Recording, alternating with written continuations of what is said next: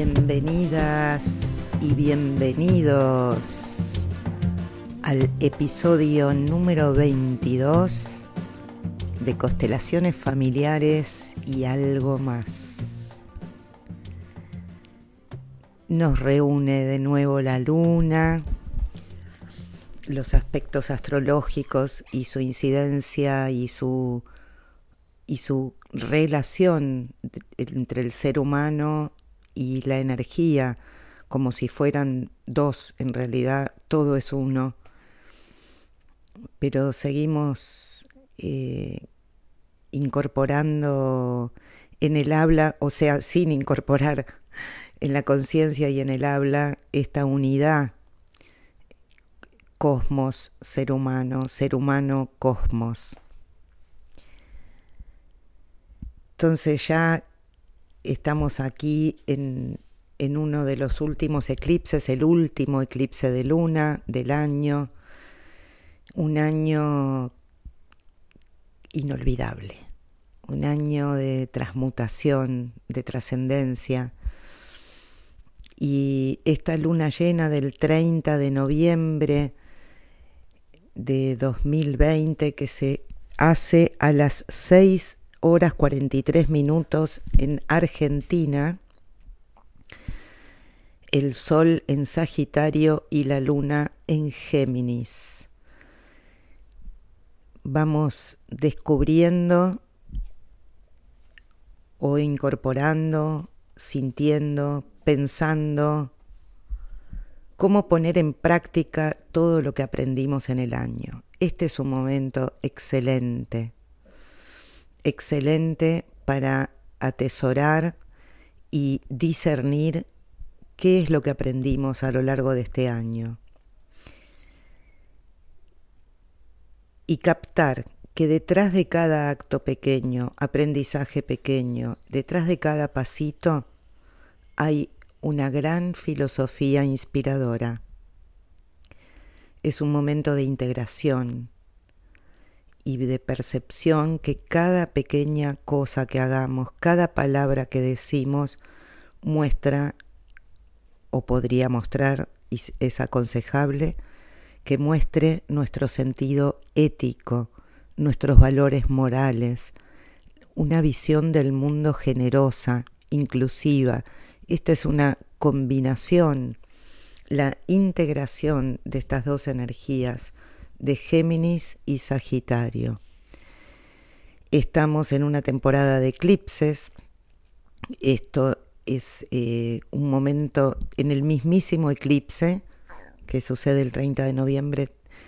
Es un momento de no hacer nada, pero en la temporada de eclipses, que esta va del 15 de noviembre al 13 de enero, es una temporada en la que pasa de todo, propuestas nuevas, este, y nuevas ideas para manifestar, para crear algo con el trabajo. Bueno, es un tiempo de manifestación. Así que vamos adelante con este podcast.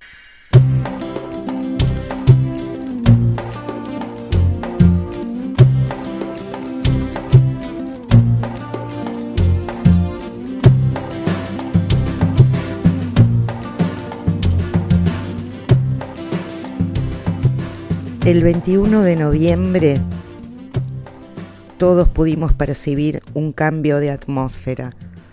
El sol entró en Sagitario, empezó Sagitario y el clima escorpiano quedó atrás en un sentido, pero sigue vigente hasta este fin de semana sin duda, en el que la luna se encuentra en Géminis y el Sol en Sagitario, es lo que se, es conocido como una luna llena, que sigue teniendo un tinte escorpiano, pero detrás del telón, porque ¿quién rige a Géminis? Mercurio, Mercurio en Escorpio en este momento.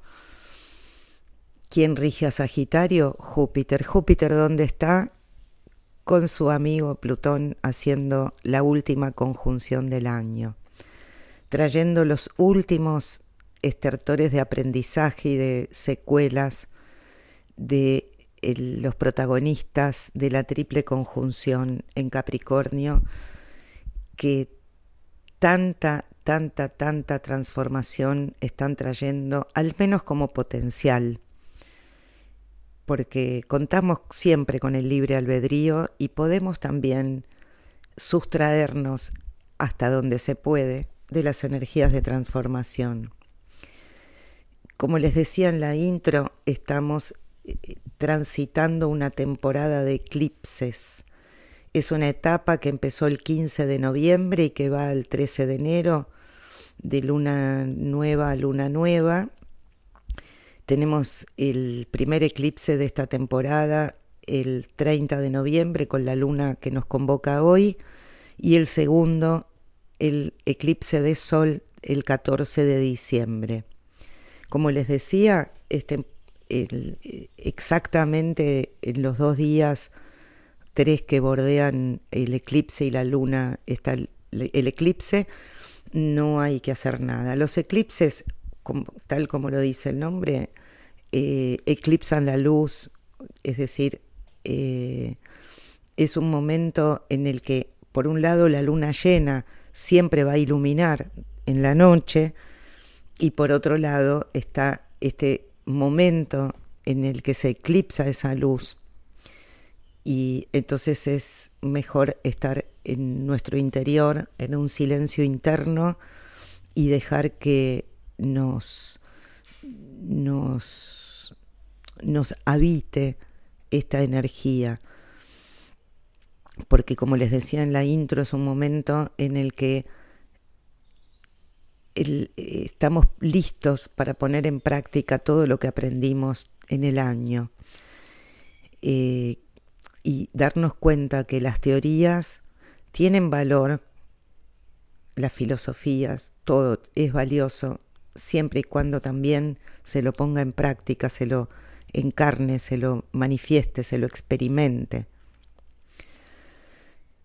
Y en la temporada 15-11 a 13-1, que es la temporada de eclipses, puede haber propuestas o uno puede estar proponiendo.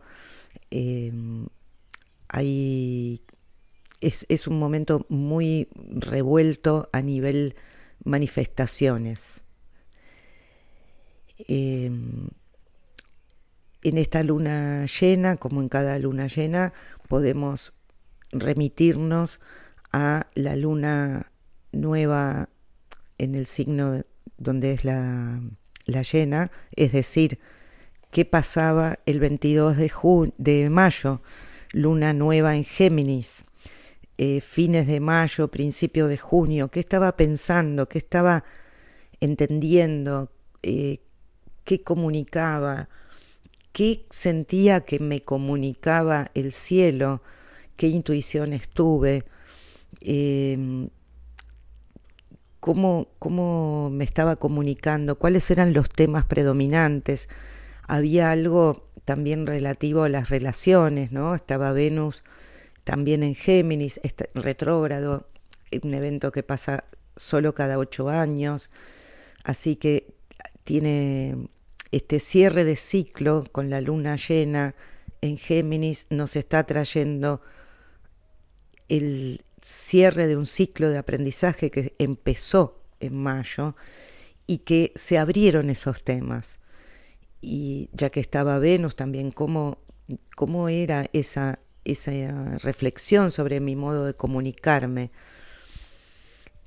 cómo, cómo veo al mundo, cómo veo a los demás, cómo me relaciono, cómo me abro a los otros. Entonces este 30 de noviembre se completa o se cierra este ciclo y por supuesto se inicia otro.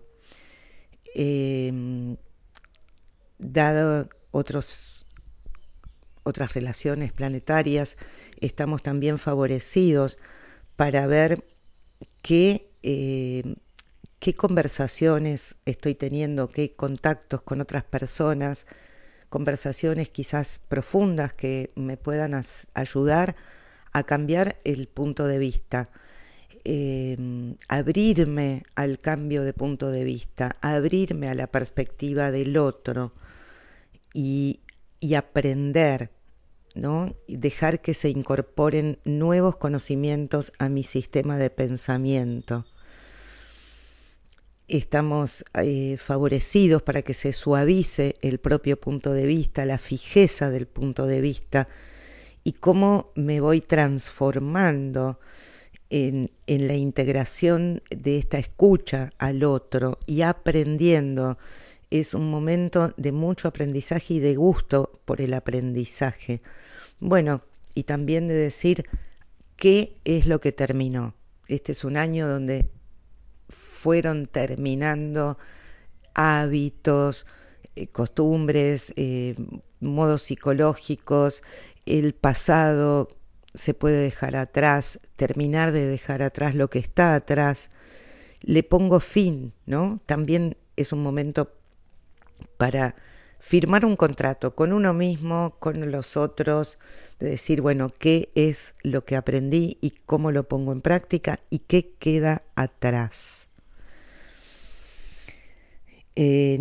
entonces, eh, hay, estamos en un momento en el que hay un balance escorpiano-sagitariano, ¿no? Con estos regentes que están eh, conectados con lo profundo, eh, le otorgan un clima especial al eje Géminis-Sagitario que en general sobrevuela estos mundos subterráneos que tanto hemos visitado durante este año. Pero también es momento, como les decía, de recolectar qué vi, qué comprendí en ese averno, en esa visita al infierno, que no solo ocurrió durante todo el año mientras se iban triturando aspectos, instituciones, ideas, pensamientos, filosofías y bueno, especialmente instituciones que eran nuestra representación fija y el último mes en Escorpio. Entonces, ¿qué recolectamos de estas visitas al infierno y cómo podemos encontrarle un sentido? El sentido del año. Esta, ¿Cuál fue la filosofía inspiradora que estuvo detrás de todo esto? El espíritu que se plasmó en todo lo que nos sucedió, porque no hay nada que suceda que no esté inspirado por el espíritu, por un espíritu inspirador, creativo. Entonces, eh, es un momento también para jugarse con la ética, con nuestros valores, eh, veníamos hace 15 días con el tema de cuál es el poder, ¿no? Cómo el poder no tiene por qué ser solamente la manifestación corrupta, que todavía nos vamos a seguir enterando de muchas cosas, se van a ir destapando en las próximas semanas. Eh, pero también nosotros, los que suponemos que somos éticos y que tenemos un buen obrar, que sepamos que ahí también hay un gran poder y que está en que lo manifestemos y en que tengamos confianza y que ese puede ser nuestro rumbo, nuestro sentido, que nuestra palabra enunciada muestre este sentido ético, estos valores, que podamos inspirarnos e inspirar un mundo generoso, inclusivo, eh, que siga principios y reglas morales. Eh, eh, toda gran visión del mundo se va a implementar con pequeños pasos, geminiano, ¿no? con pasitos cortitos, con acciones cortitas, con multiplicidad de formas de expresión.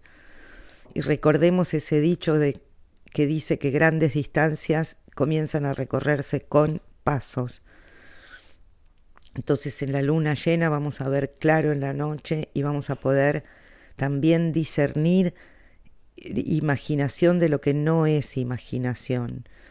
¿no? Entonces continuamos todavía tocados por la energía de carga y de estos secretos que se van a ir revelando, pero le vamos a dar un tinte y es qué hacemos con eso, ¿no? Eh, cómo nos colocamos en la creencia de un mundo ético y cuál es la filosofía, el punto de vista, la cosmovisión que nos rige. En el contexto más amplio, el Júpiter-Plutón termina su ciclo con su última conjunción, con su tercera conjunción en el año. Y también esto nos está dejando un aprendizaje y nos dice, no respetar ciertos límites puede ser muy destructivo. Cada uno asocie consigo mismo y no solo con el sistema que, que, nos gobierna, con el sistema, con la organización de las instituciones y o los países gubernamental, planetario. Es Júpiter, Plutón nos otorga la posibilidad de un sentido después de haber descubierto cómo la falta de límites es destructiva para la persona, para el colectivo, para las naciones. Entonces, este, este ciclo eh, ya deja atrás todo el aprendizaje y nos estamos encaminando al gran momento esperado de la conjunción de Júpiter y Saturno entrando en Acuario en diciembre. Y seguramente vamos a percibir esta apertura de horizontes, de nuevas perspectivas, eh, seguramente en la salud también va a haber, nuevas vacunas de diferentes estilos, eh, vamos a sentir otro aire, ¿no? Este, insisto con que bajamos al infierno al Averno en el 2020, se trituró todo, las imaginaciones que tenía de mí misma, las ilusiones que tenía con las instituciones, la sensación ilusoria de protección de parte de las instituciones. Eh, no, adentro nuestro no queda en pie esa confianza que había antes, que quizás era, como les decía, ilusoria. Y bueno, no queda en pie lo que no sea verdad. Lo que se iba a romper se rompió, se trituró y salgo con suerte, con más sabiduría. Como les decía del libre albedrío, por ahí personas que no salen con más sabiduría y tienen todo el derecho del mundo. Y todavía vamos a atesorar más porque viene un 2021 con otro tipo de aprendizajes, más aprendizajes. Igual nuestros protagonistas van a seguir con potencia hasta fin de año. Y hubo a lo largo de todo el año una amenaza latente, una sensación de amenaza a nuestra existencia, aún para las personas que entre comillas no creyeron en el COVID y digamos hubo de todo, ¿no? Hay personas que sintieron mucho miedo a su propia muerte, a la muerte de sus seres queridos, de familiares ancianos, miedo al otro, miedo al contagio, esta, esta fractura que se acentuó en todos los países del mundo y ahora encima se viene la fractura Oriente-Occidente, pero esta fractura que está en cada país y que está en los grupos humanos, entre ellos y nosotros, y lo peor de todo es que los ellos siempre son malos y son los causantes de lo que nos está pasando. Estas, eh, estas ideas eh, primitivas, ¿no? infantiles, que se desatan en, en los seres humanos ante una amenaza en este caso viral, una pandemia que, que generó un, clima, un clima de amenaza y, fue el tono del año, ¿no? Este, pero bueno, esta cuestión de los otros como peligrosos, porque ellos pueden estar, eh, contagiarme, eh, o de los que causaron esta pandemia, digamos, es una fractura, una fractura que gobernó eh, el ánimo en todo el año. Y en algunas personas también lo que favoreció y que por ahí es algo de lo sutil y de lo positivo que nos trae este, este tránsito que estuvimos viviendo, es el discernimiento de quienes pertenecen a la burbuja segura, ¿no? Pero segura en el emocional. Quiénes son de la familia y quiénes no. O sea, este confinamiento y restricción de las relaciones físicas, sociales, también eh, nos hizo permanecer en círculos más estrechos, familiares. ¿no?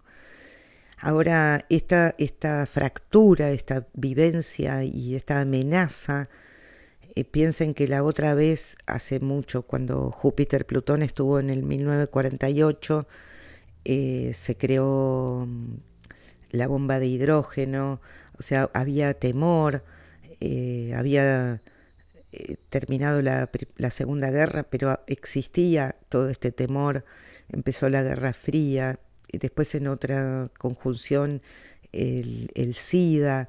Entonces son momentos donde se generan eh, fracturas en el sistema de pensamiento también. Es, eh, bueno, en este caso que lo estamos teniendo, esta triple conjunción en tierra, en Capricornio, eh, rompe sin piedad, ¿no? muestra lo que estaba cuarteado, seco, sin, sin irrigación del corazón y sin hidratación, ¿no? sin, sin oleosidad, sin, sin fluidez, y eso se fue eh, cuarteando, resquebrajando. Y estamos así, con ellos y nosotros, con los malos. Bueno, sin duda este, este tránsito del año nos, nos va a dejar señales para la humanidad más allá de la pandemia que seguramente vamos a superar al COVID, pero van a quedar aprendizajes, modos nuevos, formas de vincularse, formas de estar en el mundo, eh, hábitos que seguramente van a quedar, como el teletrabajo, eh, los cursos a distancia, porque eso también eh, a partir de la restricción generó una apertura y eso es positivo y además como probablemente tengamos secuelas económicas, el ahorro de las oficinas y aparentemente es por eso, pero es una nueva forma, son formas nuevas que quedan ya después, cuando se produzca el Júpiter-Saturno en Acuario, que dicen que empieza la nueva era, la era de Acuario, nos orientaremos más hacia los trabajos en equipo, hacia gobiernos de equipos, ya no los, eh, los uni, unipersonales, ¿no? Y bueno, nos acercamos al fin del año, un año lleno, lleno de carga. Estamos eh, digiriendo o intentando digerir. Y bueno, por suerte estamos con una energía que trae optimismo, confianza y como les dije en otro momento, la posibilidad de encontrar un sentido personal colectivo, planetario, eh, los grupos de relaciones.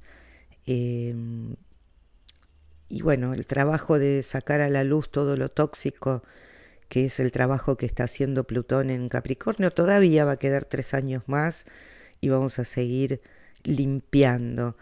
Pero como los otros entran a Acuario, se genera y se estimula un nuevo tiempo y sin duda vamos a integrar lo aprendido. detrás de lo pequeño, una gran filosofía inspiradora.